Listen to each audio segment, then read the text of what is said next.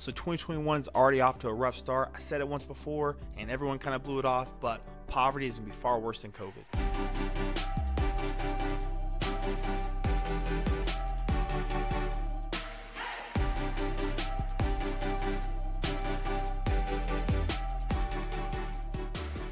Welcome back everyone. If you haven't done so already, please hit the subscribe button, like and share this video. I got a short one for you today. So uh, without further ado, let's get into this.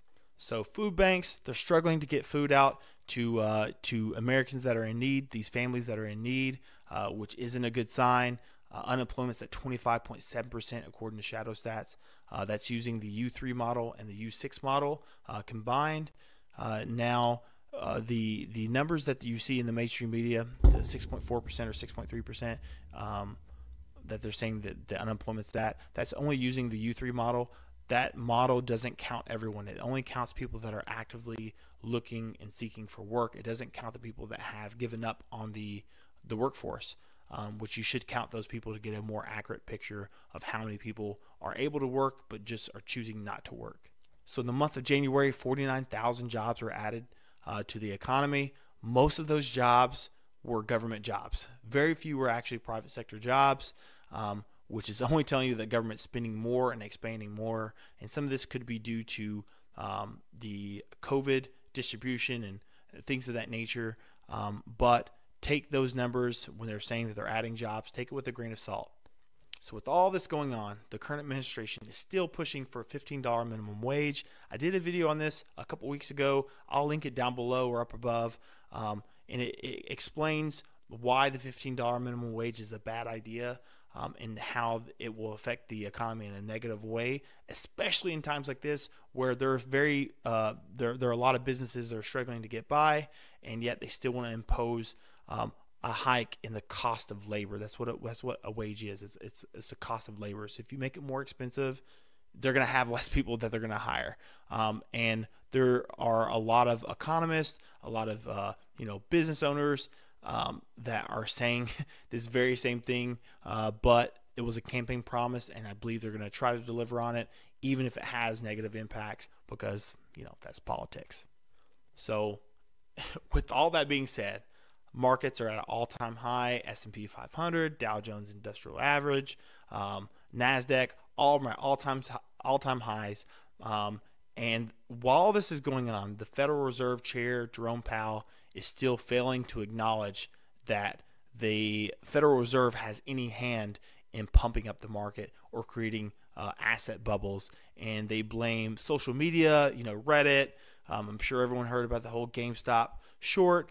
Um, they're placing more blame on social media and things like that that will drive up um, you know asset prices stock prices. And that's not entirely true. Yes um, social media and things like that will have an influence on um, you know the retail traders that are buying on robinhood webull things like that but not to the extent that the fed has in uh, in the ability to create liquidity um, and to provide you know essentially you know credit to some of these these zombie companies and and uh, the Fed, their whole and their purpose is to is to keep markets from correcting. That's basically why they were put in place. Um, but you know, economists are saying, which and I tend to believe them too, that the, the Federal Reserve just creates bigger bubbles. The market is is meant to correct. It's it naturally corrects. Um, that's the market getting rid of you know the malinvestments, the things that the the everyday consumer doesn't want. You know, so if, it, if it's a business that consumers don't want, that business should fail, adapt or fail. They shouldn't be able to be propped up and be a zombie company and, and exist for, for longer than, than they should. This is this is a way that the, the Federal Reserve has created a lot of bubbles in the economy, providing credit. Look at the housing market right now. Housing is at an all time high. Prices are just through the roof. Um, it, it's insane right now, and a lot of it has to do because they lowered interest rate, um, which in turn will stimulate demand is at least is what they how they see it um, but what happens when people are buying those homes at a way higher cost than what they should be all based off demand then demand falls. Then what happens to, to those prices? They start to fall. And you may have people that have bought at the top of the market and now they're upside down on their home. So um, it's not it's not good. Anytime they mess with interest rates those are just signals to to the economy to expand um, or, or contract uh, based on what the interest rate is, what you know, how cheap money is, um, and and that's you know those signals can can cause businesses to act in a different way. It's price signals. Um, in the uh, minimum wage video, I talked about this as well. How price signals, uh, you know, force consumers to react differently, all based on the price. So whenever the Federal Reserve does that, they are just you know fucking things up. And everyday consumers aren't the only ones that are noticing it. The banks are starting to notice it too. They're not dumb. They know that a correction is happening, and they're doing uh, a tightening cycle on lending. They're not lending out nearly as much, and the Federal Reserve they don't like this. They want you know the banks to be lending out a lot of money. That's why they keep the interest rates really low. They want banks to be lending and lending and lending because they want to see a target inflation rate. Um, but right now we're seeing deflation in a lot of markets, seeing in, inflation in asset prices, stocks, homes, things like that. But you're seeing deflation in uh, consumer prices, which is something that, that they don't want. They want to see inflation in consumer prices, which sounds counterproductive to you know the everyday consumer that's out there. We, you know, if that was the case, then you would never see sales. You know, nothing would be on sale. Um, they have this, the the Federal Reserve, these economists, they have this weird um, idea that consumers want higher prices when they don't. we want lower prices. There'll be no point of sales if we want higher prices. Um, but they want to see higher prices. They believe that's what um, means that there's demand for products, which in turn that could be you know, I mean, supply and demand. If there's you know low supply and high demand, then prices come up. You know, uh, just basic economics. It does make sense. But when you start manipulating money, what you're using to measure those prices in, and you're trying to manipulate the market to create demand, um, you're you're just gonna fuck everything up. you're not you're not helping anything. It's not um, uh, a natural demand for something. You're manipulating the price to try to create demand. Um, but eventually the market will correct and it's going to be really, really painful when it happens. So definitely believe that deflation is what's going to cause the market to correct and inflation is what is creating this bubble. And I think the Fed, the only trick that they have left is just to print more money, which is just to inflate even more, which can drive consu- consumer prices through the roof, making it harder and harder. So these stimulus packages that they're trying to pass, although they seem like they have great intentions behind them, uh, in the end, it's only going to hurt the poor and middle class because they're the ones that are going to pay for it.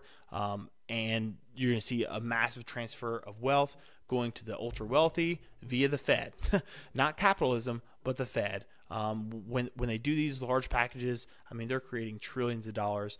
In the uh, 08 and 09 housing crisis um, and financial crisis, uh, the the Fed had to pump out 700 billion dollars, and everyone panicked. Like that's so much money we do 700 billion dollars in a fucking day in a day. We've we've created 45% of all US dollars that are in circulation today have been created in year 2020 in January of 2021 45% that's a lot of money. That's a lot of money. We are just printing and printing and printing. So how long until the market corrects? In the end i don't see um, the dollar being the reserve currency. I do see um, gold or possibly even cryptocurrency um, being uh, you know what currencies are backed to or held against. Um, I do think that Bitcoin is is going to have a massive uh, correction as well, um, but I do think it's the future. I'm sure you know with, with, the transactions of blockchain, I'm sure it has a very, very uh, bright future as far as its utility. Um, but I do think most of the markets are going to have some massive correction: housing market, stock market, cryptocurrencies, and and then out of that, um, you're going to see what's the best and what companies have restructured debt properly and will emerge as being you know the best companies. So you're going to get the cream of the crop, but. Uh, market correction is definitely on its way. I, I think 2021 is going to be far worse than 2020. But that's a video for today. I try to keep it real short. Um, normally I make super long videos for like 20 minutes, uh, but ain't no one got time for that. So let me know what you think. Uh, like, share, and subscribe to the channel if you haven't done so already, and I'll see you on the next video.